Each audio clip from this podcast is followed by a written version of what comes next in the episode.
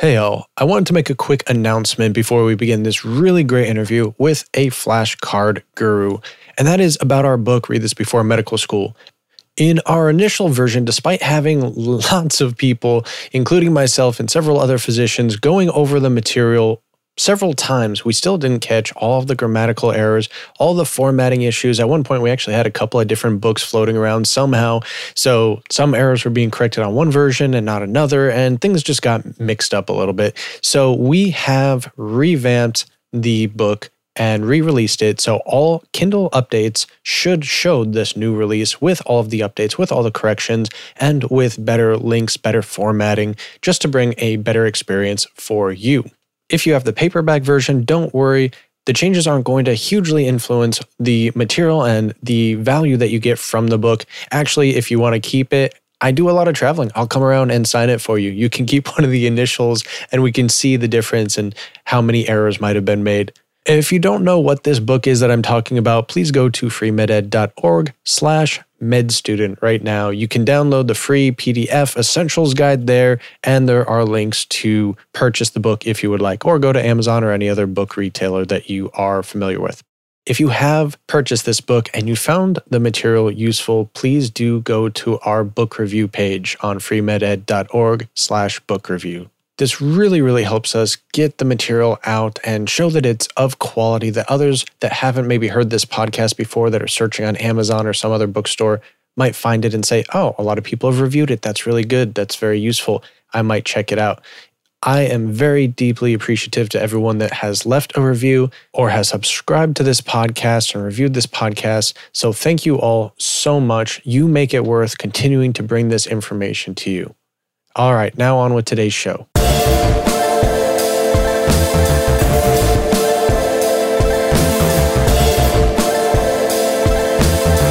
Welcome to the Medical Mnemonist Podcast, your source for memory techniques and accelerated learning in higher education. Now, here's your host, Chase DiMarco. With dozens of disciplines, hundreds of study days, and tens of thousands of flashcards, medical students have a lot of material to organize and to remember. And this is just the life of a med student. But how do we keep all of our study material organized and make sure that we're using our academic time efficiently?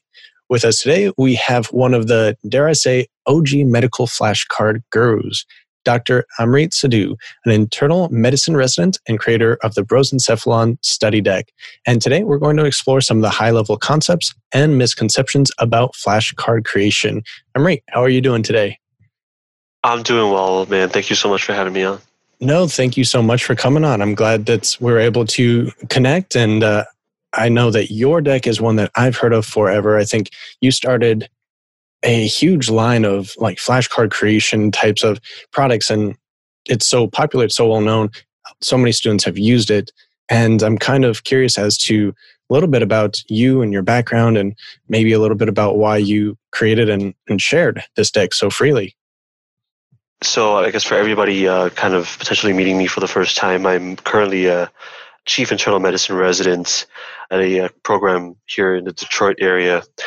And I've had a particular interest in medical education and, and evidence based learning approaches for some time now. And a lot of that stems from the experiences I forged as a med student, a lot of what Chase is alluding to. I guess to be frank, I, I really stumbled onto all of this mostly through efforts to improve myself, to improve my own study habits, my own how should I say, my survival in the second year of medical school, which I, I feel seems to be a big fork in the road for a lot of students where, you know, the volume really ramps up and you start encroaching onto new topics, you know, many topics that you necessarily weren't exposed to as a student in, in your undergraduate years. So for me, it was really just a combination of being in that environment, being in a position where I wanted to see measured change in my study approach and in my performance. And that's really where I started looking into different ways to adjust my workflow. You know, back then the medical school forums online, you know, on Reddit and on Student Doctor Network, I guess were a lot smaller and were a lot more, how should I say, open with sharing a lot of contents so through there, I, I, really got a sense of what other people were trying, and that's what introduced me initially to the Anki software. And after that, I kind of took what other people were suggesting in terms of adapting different learning styles. A lot of people were like, you know, really touting PDFs and really, really sharing their PDFs on Reddit. Uh, there's this really famous uh, set of PDF notes I remember that were being shared a lot on the med school subreddit back then. And ultimately, just through discussion, I, I really started learning more about spaced repetition and how to present material in different formats instead of writing notes and watching lecture videos. And pathoma was a really popular thing back then for a lot of med students as well. So i was really just tapping into different ways of processing material and presenting it to myself in a way that was more sustainable. And that's where anki and the flashcards really meshed together as something i wanted to try and the rest of that i think was just kind of the inertia that i think the tool had i think experientially i saw a lot of improvement and a lot of how should I say improvement in terms of efficiency in my performance when I started putting these tools together. And I think that itself just encouraged me to read more about the cognitive science behind it and to keep developing this tool into something I could use for self study. And over time, I think it just reached a tipping point where I was sitting on like 16,000 flashcards that covered the vast majority of the basic science curriculum at my school.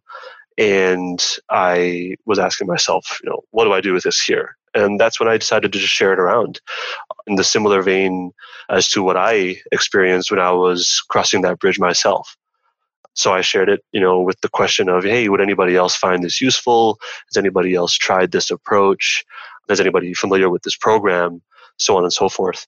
And the rest is kind of history. I guess people really enjoyed it as a resource. You know, people started sharing edits back and forth without me even kind of knowing about it. And like you allude to, it really kind of stumbled and, and evolved into its own movement, you know, for for med students by med students kind of thing. And a lot of it, I think, is hinged with this evidence based foundation in terms of the cognitive science stuff becoming more and more popular amongst med students. And I think the community just kind of took it from there. And I love that you focus on the evidence based aspects of it because even though I guess in cognitive science, a lot of these evidence based techniques have been out there for a long time, it doesn't seem like it's necessarily reached all facets of medical education. And some of the producers of content, such as your flashcards, such as the show, such as other people we've had on the show, have really been focusing on these cognitive psychology, learning psychology types of topics, evidence based ways to really make it more efficient. Just to find out that a lot of what we do in med school is not efficient. It's not evidence based. It's kind of a waste of time. So I'm really glad that you focus on that part of the learning.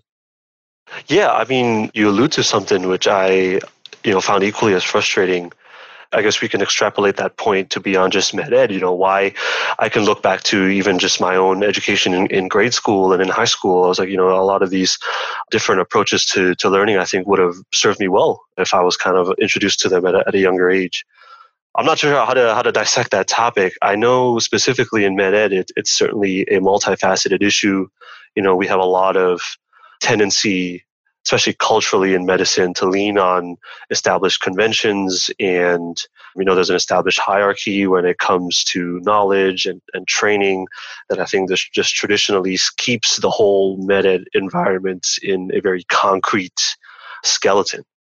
But on the flip side, I think exactly what we're talking about now is is coming from just increased awareness on not only the gaps in modern medical education curricula, but also the urge and the onus to patch those gaps with things that are really meaningful.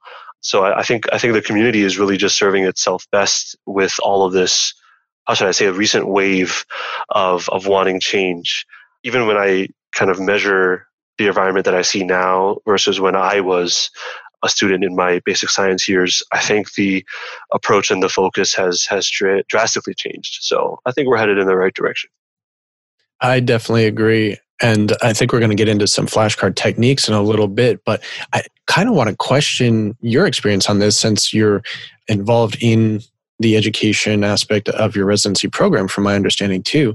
How are some of the changes with, I guess, COVID being a main sort of catalyst for this is it affecting your program? Because I know a lot of schools, not just med ed, but in legal and undergrad, all these schools are being shifted to these distance education types of online courses, but they weren't actually set up to be that way. So a lot of students are kind of suffering through that. But I think set up properly, online education has a lot to offer. And most studies that I've seen accurately comparing online to in class shows that online is as good, if not better, for the student. So I'm kind of curious as to what you've seen in your experiences right now. Yeah, uh, a lot to unpack there too. And I guess a lot of what we could talk about kind of aligns with some of the silver linings of all this COVID stuff.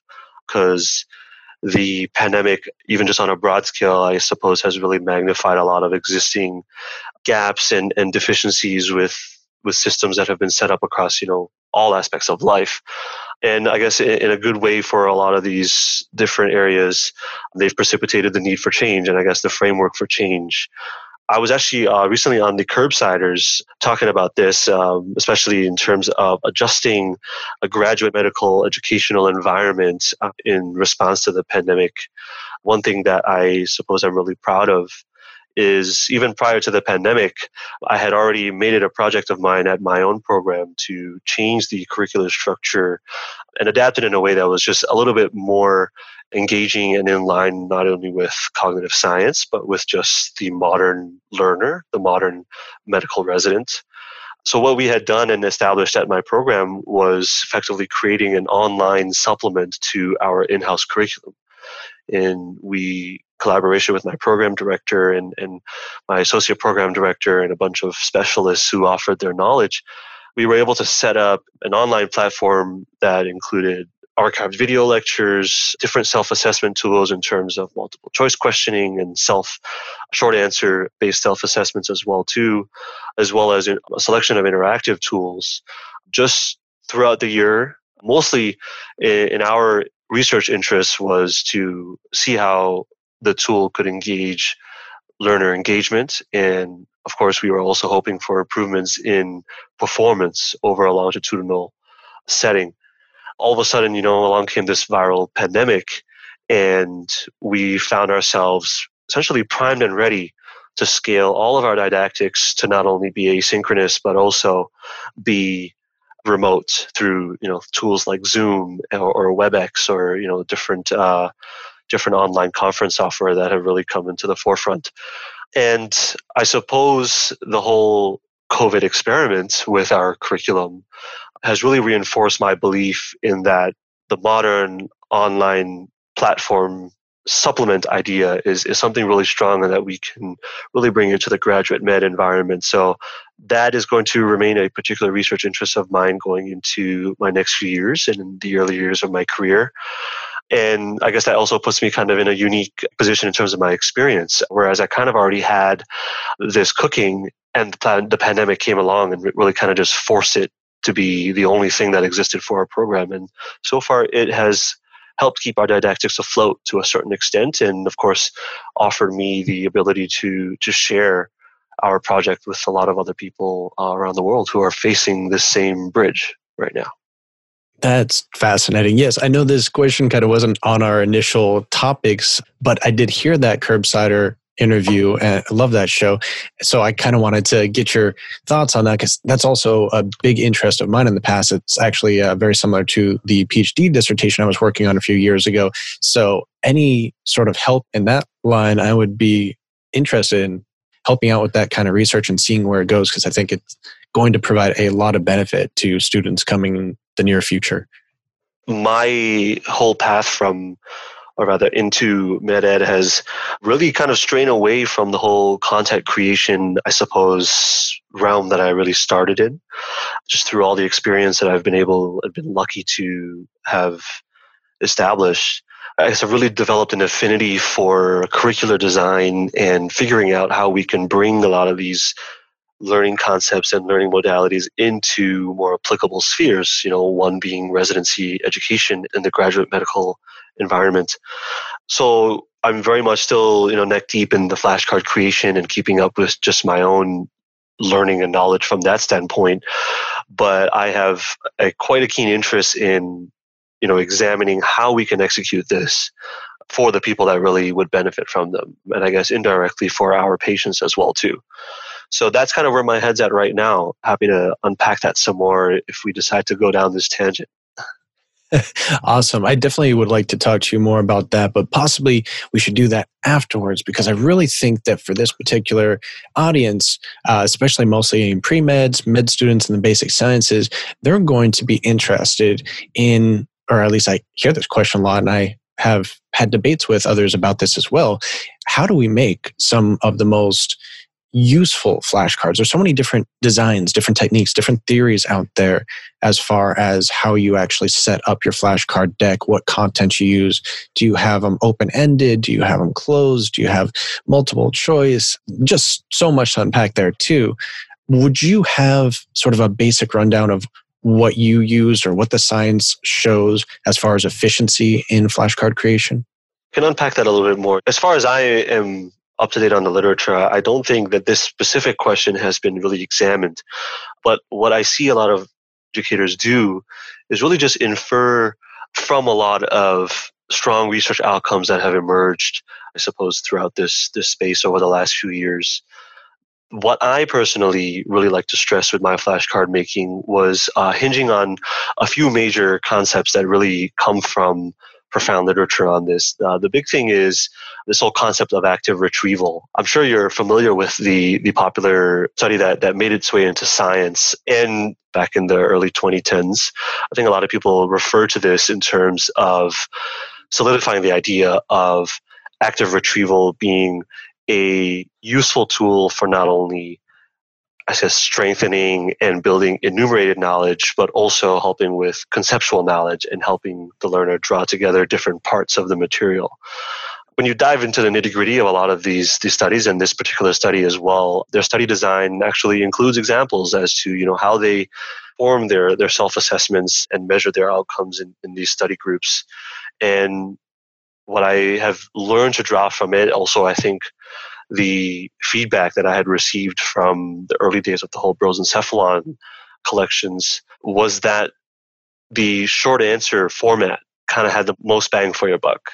Interestingly, there's good research that also shows how multiple choice questioning is also useful, but has some caveats that I think a lot of students or you know people exploring the flashcard approach may not necessarily be easily able to navigate I'll give you an example. So, a good amount of research into the testing effect has shown that multiple choice questioning, while can definitely help in terms of self assessments, can have a double edged sword effect in that if you don't provide positive feedback for an incorrect response, multiple choice questioning can, I guess, even inadvertently manifest through negative feedback where sometimes the learner can assume that an answer choice was correct. And if you don't tell them that, hey, you know, option C was actually the right one for this particular reason, and you know they move on to the next question, the door is left open there for some for some negative reinforcement. So I think just from a logistical side of point, I've never really seen the benefit in trying to write flashcards from a multiple choice format. Okay. Yeah, there are a few different studies I've seen in regard to that, but uh, I could not quote all the specifics right now. I think I know which one you're talking about. If I heard the name, I'd probably recognize it, but I didn't commit it to memory. And there are some other, wondering if it was a cognitive psychologist, it's some sort of learning scientist, cognitive psychologist that has a very popular blog website regarding flashcards in particular and seems to also indicate that he prefers the short answer format for flashcards. And I guess my personal experiences have been a little bit more varied since I have different types I use a lot of short answer, but then a lot of more complex ones when short answer just isn't providing the depth of knowledge, I guess. And mm-hmm. it seems to be an interesting balancing act, probably too difficult for a lot of students to really be cognitively aware of enough and self assess in a strong enough manner that they can make this assessment on their own. They can choose this type of card versus that type of card. So just sticking with the simple short answer is probably the best until you move on to maybe Q banks that then have the MCQs, but also provide the positive feedback and the immediate feedback you need. Right.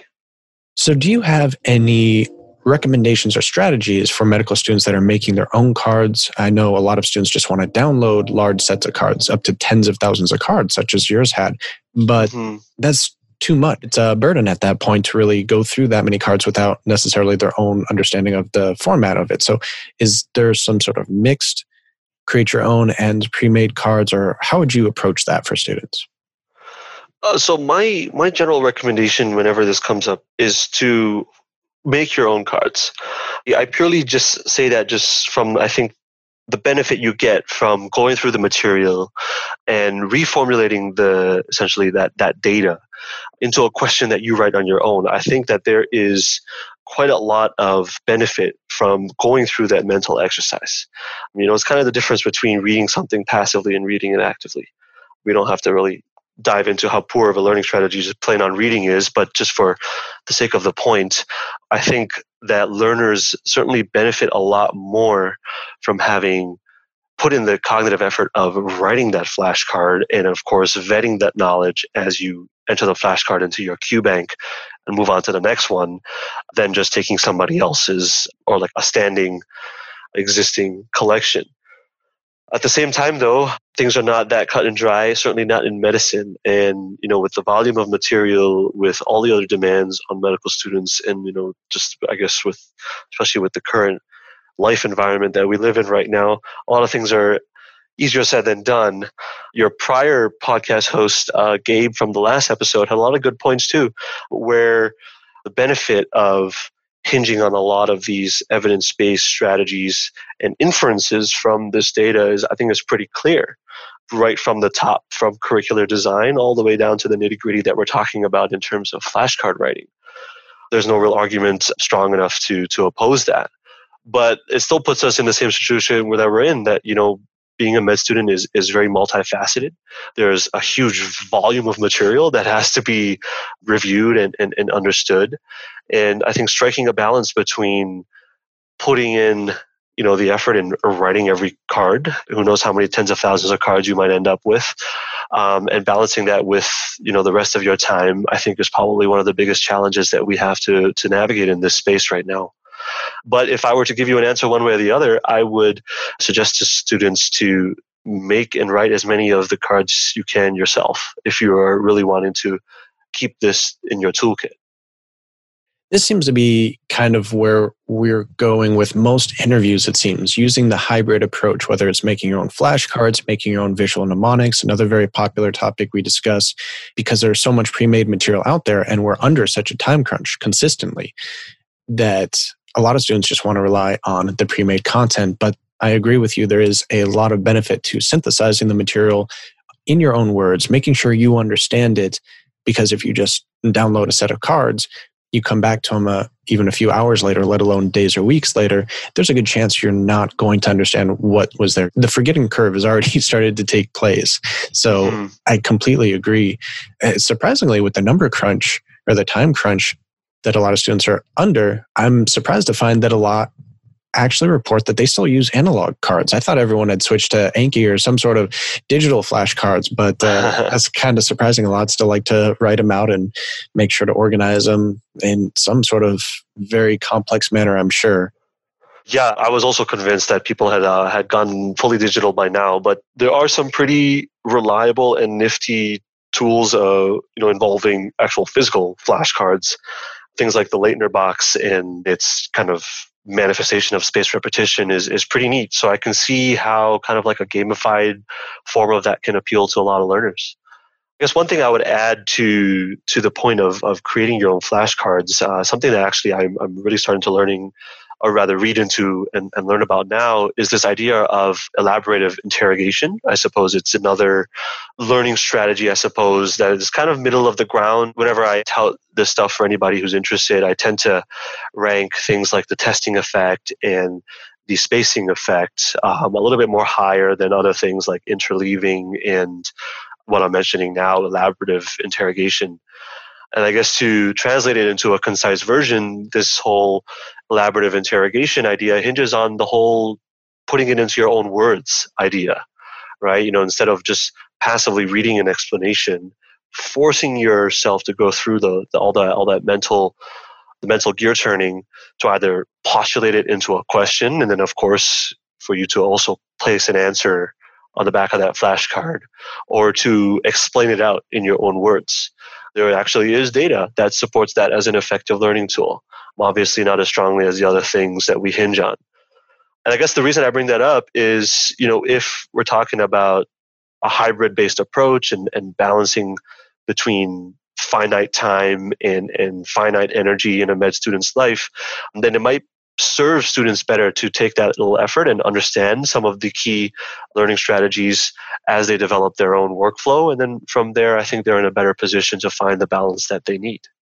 Yeah, it's interesting that you bring up elaborative interrogation because that is something that was brought up in one of our early episodes. I think it was number seven with Megan Sumeracki from the Learning Scientist, and that was kind of her specialty. Is mm. I believe she did some some research specifically on that which was one of the seven learning strategies that they recommend at the Learning Scientists. Uh, another being, of course, recall, another is spacing.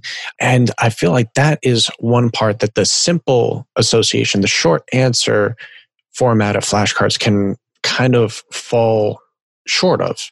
It sometimes it can be difficult to elaborate on material to a significant degree if you just have these kind of simple associations. And I understand a lot of the simple associations are needed. They help to memorize all the minuscule little facts that you would probably otherwise forget and sometimes might never use again after the exams. But to get a deeper knowledge, the elaborative interrogation aspect could be very useful. And I guess that's a hard one to really know what the right technique would be for for flashcards. I'm not sure if there's any research on that specifically for flashcards, but do you have any thoughts on that? I'm just curious how you would approach that type of deeper knowledge while still using flashcards. Yeah, you know that's that's also I think something that we will figure out how to navigate over time, because you know not that medicine is unique in this way, but I feel like some of the biggest barriers to really bringing all of these strategies into the med ed space and, and finding a good balance between them is the fact that the medical knowledge that's you know one requires to be you know to be a physician and and and to do well in your field covers so many different types of formats. You know, for example, there's a vast volume of sequential knowledge that we have to know, like pathways of the basal ganglia, ganglia, you know, the clotting cascade, steps in digestion. There's a whole other arm of enumerated knowledge where it's just straight up facts that we have to memorize, you know, like layers of the esophageal mucosa, just for the think of a random example. I don't know why I have esophageal diseases on my mind right now, but because of the vast variety of material and the varying modalities in which this material is represented to us, not only in vivo, but also in the classroom, I think just makes the whole flashcards being the one and done idea very, very difficult to sell. But at the same time, you know, I, I I've always felt like the flashcard based approach had a lot more benefit than it did any cons or any weaknesses to it, just based off the simple idea of how should I say? You know, again, I, I referenced the last episode with Gabe. He presented this in a, in a nice analogy. You, know, you can't really read a book if you only know 50% of words of the language, or, or, or however he said. I, I would disagree with his stance in that medicine is not the same. I actually do think medicine is the same. I think a lot of complex, high order fields operate in the same way. For example, you can't fully understand a myocardial infarction if you don't have you know the basic concepts of molecular biology kind of under your belt and almost take it for granted. I think by the time we get to med school, a lot of the things that we don't you know we don't really review again just because we've gone through it so many times and it's become part of the language of our higher learning structures. So I think that basic concept I've always been able to lean on and I guess has also let me come to terms with the vast volume of flashcards I'm having to go through with the understanding that other tools like practice questions, perhaps I think personally are some of the strongest learning tools out there. Alongside something like flashcard learning really helps you bring all those individual pieces and put them back together again. And this, I think that's probably a better space for this elaborative interrogation to to really shine.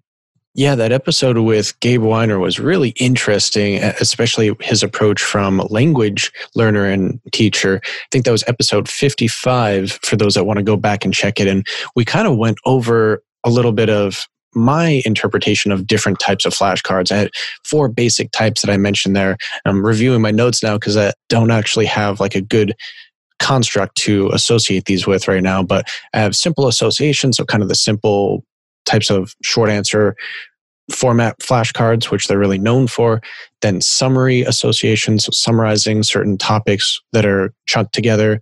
Then my third one is kind of the conceptual or process driven. So that's more of probably the elaborative interrogation types of cards, possibly. Then the fourth one kind of being a disease summary, just saying everything you know about a disease, which you might need to associate together for like step two material. I guess branching out a little bit from the flashcards is well, why we need to use all these different tools. Flashcards can be really good for certain things at certain times, but then we also have question banks. We also have projects. We also have group discussions, and using just one tool for everything is probably not going to be the most effective way to approach it. It sounds like. I would agree and, and, and disagree. Again, I mean, if we're leaning purely on the literature here, then I would tend to disagree. I would say that there is some data out there that suggests that even straight up simple short answer questions in terms of you know, self assessments through flashcards or doing a quiz have been shown to be effective for conceptual knowledge. Um, I actually have some of my notes from a, uh, an, uh, um, a webinar that I did with Osmosis back in the day exactly on this topic. This one study that uh, I referenced just now, the one in Science back in 2011, I can send this link to you afterwards. I don't have an actual link to the study right now. But the second arm in their study actually looked at this at this question rather. They took a passage about sea otters in an undergraduate biology population and effectively gave them two different types of short answer questions to test their knowledge with. And they found that the students did better on the conceptual questions. You know, example here would be, you know, what would be the consequences of removing sea otters from their environment? You know, not necessarily a single order or even a secondary order association that you know we're alluding to just there. You know, that's a question that probably takes a little bit of understanding about the whole sea otter situation in general. I don't know much about sea otters, but long story short, you know, they were able to show benefit in giving students tools that involve just straight short answer questions and that translating into better conceptual understanding when they followed up with assessments afterwards. But the caveat, of course, is I think the same logistical issue that we were talking about just now. There's just so much material. How can you, as a singular med student, really tackle the idea of making a particular flashcard for every facet of disease presentation or, or therapy or workup and diagnosis and you know not get burnt out uh, find the time and energy to consistently review and consolidate that knowledge and tap into other modalities to tie in all those facts together i think is quite a daunting task. I would disagree in that there isn't benefit there I see the challenge that a lot of students are facing, and unfortunately, I, I can't say I have a black and white answer for that right now. Yeah, there's definitely a lot of challenge in just the quantity aspect. If someone tried to make a flashcard for every little connection in detail, they'd have well tens of thousands, maybe 16,000 flashcards. Right. but I guess a better way to approach it, maybe for some students anyway, is using flashcards not just as their main mode of getting down every topic of every bit of information, but more of a self assessment after they've taken some sort of assessment, whether that be the end of chapter questions or something they've seen online or their in class quizzes, and then transferring that to a flashcard deck. And then later on, when they're doing their dedicated step prep, any questions that they get wrong on their Q bank, that they add in some sort of flashcard. So, how would you recommend just using it for maybe that self assessment and needing more repetitions to get this factoid down or this connection down? I think that's probably how people initially bring it into their workflow. I don't think I've come across a student or, or a learner working their way into this flashcard thing as a tool make it their be all end all. I think that's pretty daunting to flip a switch and do. And I think that's probably also the most natural way of segueing this into your workflow even maybe just picking and choosing certain topics like maybe there's an organ system where you could use extra reinforcement and, and people tap into the whole flashcard thing that way. I've seen that as a very common way of, for people to work it in. So i think there's a lot of benefit there. But taking a step back you know the conversation i find myself having most often with you know my med students and the younger interns who are very interested in changing their approach and changing their the way of acquiring knowledge is more so figuring out and urging them how they want to use their time.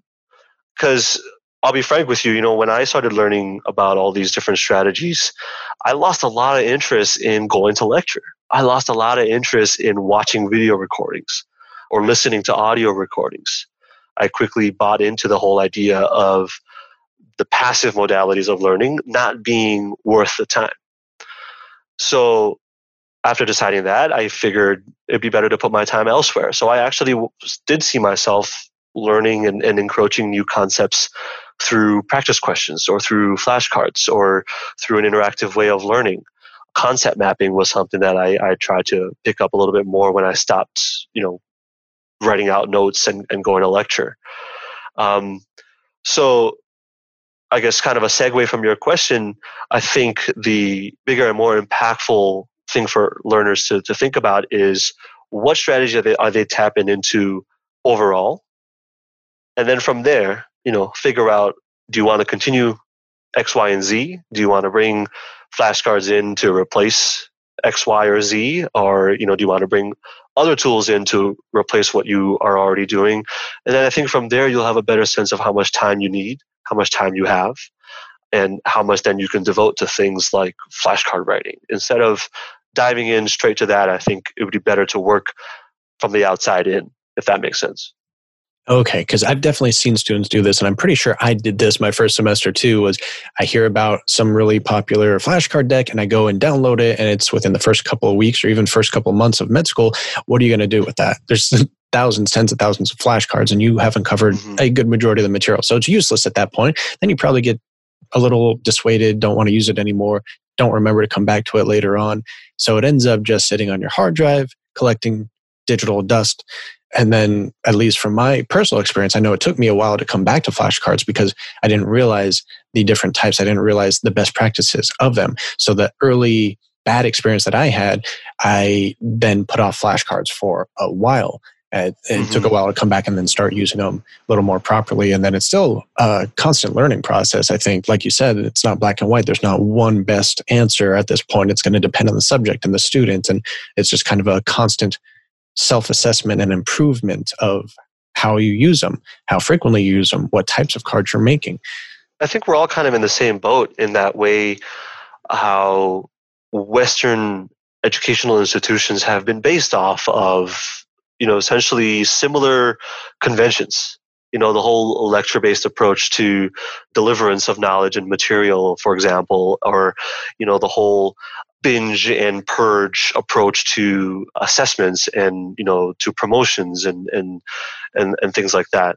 So i think a lot of us are probably um, maybe even unknowingly kind of in a, in a similar position in that we're all kind of had these bad practices, I guess we can say, ingrained into our heads. So that's kind of the message I try to tell students who are really interested in, in revamping their approach to knowledge, because it's not anybody's particular fault. I think that's just kind of what we all got used to as little kids, sitting in lecture, listening to somebody speak, being tested about it, you know, a couple of months down the line, and then not really having any academic importance after that in terms of your promotion and, and your record. And I think it's quite difficult for somebody in their mid 20s now entering medical school or residency to just revamp that on the drop of a dime. So whenever this comes up and, and whenever I get questions about the nitty gritty from learners, I kind of urge them to to at least make sure that they're turning those gears and taking a step back and seeing, okay, what strategies am I tapping into overall? And then I think that just puts you in a better position to figure out, okay, I want to dive into the whole flashcard tool a little bit more, or I want to actually start, you know, scheduling time in my week to do a block of UWorld, for example, and keep my practice questions thing a little bit more consistent. I think from there, it's better for learners to figure out what works best for them. I completely agree. Well, all right. So, as we kind of get towards the end of this interview here, I have a few kind of rapid fire questions and then a personal one at the end. So, first, do you have any favorite plugins for Anki? Yeah, I guess there's, there's four that I mainly use. I guess there are some really impressive ones that have been made since uh, I was really neck deep in the Anki world. I guess the, the four that I, I allude to, the hierarchical tags, I think that solves a huge headache in terms of just keeping your decks organized, being able to pull out specific organ systems, specific topics if you wanted to just kind of review things in a focused manner. And for some surprise tools that I am currently working on to the hierarchical tag system, I think is just important to understand uh, for the Anki platform. I really like the Frozen Fields plugin as well too. Um, as somebody who still authors my own cards, it's become my main tool for learning actually here in residency as well too. So the Frozen Fields plugin has really made my flashcard making a lot less a lot less stressful and a lot more streamlined as well. The load balancer, I think, does a good job and has some bells and whistles if you really do want to tinker with your intervals, with the space repetition intervals. And the other one I really like is the, the heat mapper, a good tool to, to visualize your consistency in terms of your self assessments. I think one thing that has been inferred a lot from the data is that space repetition has a lot of inertia.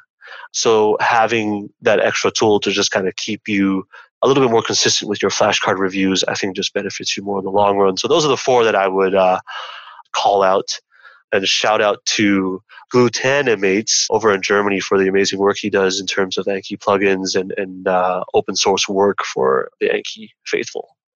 Love it. Definitely going to add some links to those plugins in the comments as well. And do you use images and mnemonics in your flashcards? Mnemonics, yes. I guess mnemonics are a, a touchy subject just because I think you can often get into the trap of creating rather weak mnemonics. Um, but I think if you know if you can really put one together that either forges a strong conceptual connection with the material that you're making the mnemonic for, or can latch onto other aspects of your memory. Like for for example, a lot of people used to used to tease me about some of the mnemonics and uh, or just taglines in the original Brosencephalon deck because a lot of them were like, you know, about my friends and, uh, you know, the hot girl in our class, for example. They stuck in my memory, you know, that really helped. So I think in that way, disseminating mnemonics can sometimes be risky because in one way of them being meaningful to one person, it may not it may not necessarily translate to the next person. So I guess the answer is yes and no. And I try to include them more so when I'm convinced that they have that extra oomph, that it's not just, you know, a nice tagline and you remember the acronym, but, you know, it, it either really solidifies the, the concept and the conceptual relation between the material or something that really hinges on something already established and strong within your memory. Definitely agree. We always say to make your own because that personal relation, that person you know, the experience you've had before is going to stick with you much better than some general one that you find on a website. Exactly, exactly. Like there's one about a chemotherapy regimen that for ovarian cancer that I will never forget because the initials were one of my ex-girlfriend's initials.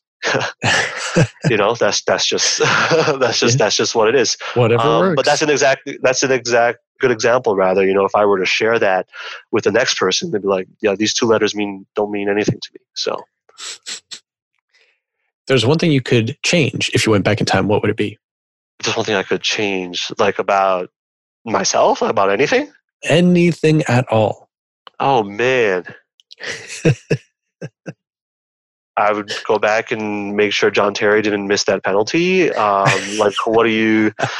All right, let's say um, let's say in your medical education then. Gotcha. Not a thing. Not a thing. You know, it's it's been a tough and challenging journey, and you know, I stumbled onto a lot of the projects that I'm very fortunate to have built.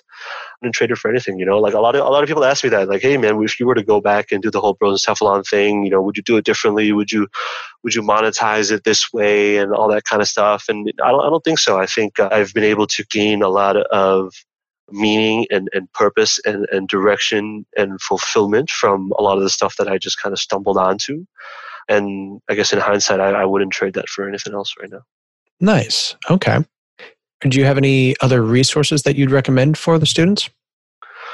I mean, there's a lot of good stuff out there. Hit me up uh, at Brosencephalon on Twitter, brosencephalon.com. I guess if I have an opportunity to tap my to my own horn here, if students are really interested in you know the evolving med ed space and with the research that's going on, honestly, the, the best advice I feel like I could, I could give is is to get engaged and to be involved, because a lot of this is new territory. There's a lot of interesting research questions that a lot of people are looking into. There's a lot of stuff that's already been done that can be built upon. The Anki study out of Harvard with Francis Deng is one that comes to memory that I think a lot of students have been able to branch out from and build upon um, in their own spaces. You got people who have established profound identities for themselves, them being med students, like the AnKing website. Um, I've been in contact with those guys here and there a little bit, and from my understanding, they're just a group of med students. The r slash med school Anki community, which has really kind of thrived and become its own niche in med ed right now, is I think all just the work of engaged med students. So I think uh, that's probably the piece of advice I would give. I can't think of any one particular resource to point people to. But I think if you, you know, get your name out there and, and get yourself engaged, I think you'll find what works best for you and will be able to help others along the way. Those are great resources. I'm definitely going to add links to those in the show notes as well. So anyone listening to this can go and click on them, find all of these great resources and use them. And Amri, I just wanted to thank you again for coming on the show and sharing all of your great experiences and the value from these flashcard techniques and really where to go next too is just going to be very useful for the audience here. For sure, man. My, my pleasure. I hope I was able to give people some value and all that rambling. This is becoming rather a, a complex and extensive topic. So I'm really pleased to see that a lot of people are interested in, in finding out more and, and really improving our modern educational environment. So, you know, all the kudos to you as well for having this platform. And I think, like I said, I, say, I say this on Twitter a lot. I, I think we're headed in the right direction, and a lot of people are doing a lot of good work in their own areas. And I think eventually it'll it'll consolidate into a better medical education approach. Agreed. Well, let's all stay in touch and really improve med ed in the future. For sure, man. We hope you enjoyed this episode. For links to connect to us, email us, or for previous episodes, please see the show notes. We'd also love to hear from you, so please send an email or join us on the Medical Mnemonist Mastermind Facebook group. Any ideas, tips, tricks, people that you'd like to hear interviewed, we'd love to hear it. Any advice to make the show better and more enjoyable would be greatly appreciated.